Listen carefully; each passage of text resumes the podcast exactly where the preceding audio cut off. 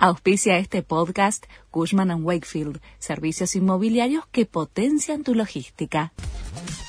La Nación presenta los títulos del lunes 12 de septiembre de 2022. Sergio Massa se reúne con la titular del FMI. El ministro de Economía se encontrará con Cristalina Georgieva con el objetivo de cerrar la segunda revisión del programa y analizar cómo seguirá el acuerdo que firmó el gobierno a comienzos de año. Massa espera asegurar el envío de 4 mil millones de dólares. Es el desembolso previsto si se aprueban las metas con el organismo.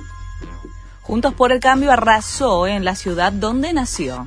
Por una diferencia de más de 16 puntos, la macrista Sara Majorel se transformó en la nueva intendente de Marco Juárez, en Córdoba, tras ganarle a la candidata del peronismo cordobés.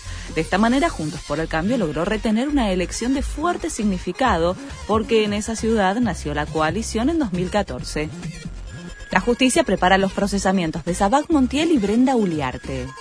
El atacante de Cristina Kirchner y su novia enfrentarían una pena de hasta 20 años. La imputación sería por tentativa de homicidio agravada por el uso de armas, por premeditación y alevosía.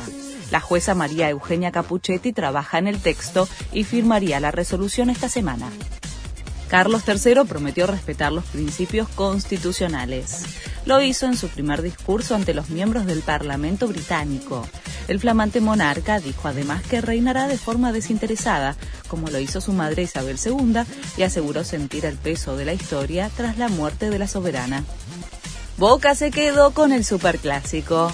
Darío Benedetto le dio el gol del triunfo al Ceneice, que le ganó a River en la bombonera 1 a 0 por la fecha 18 de la Liga Profesional.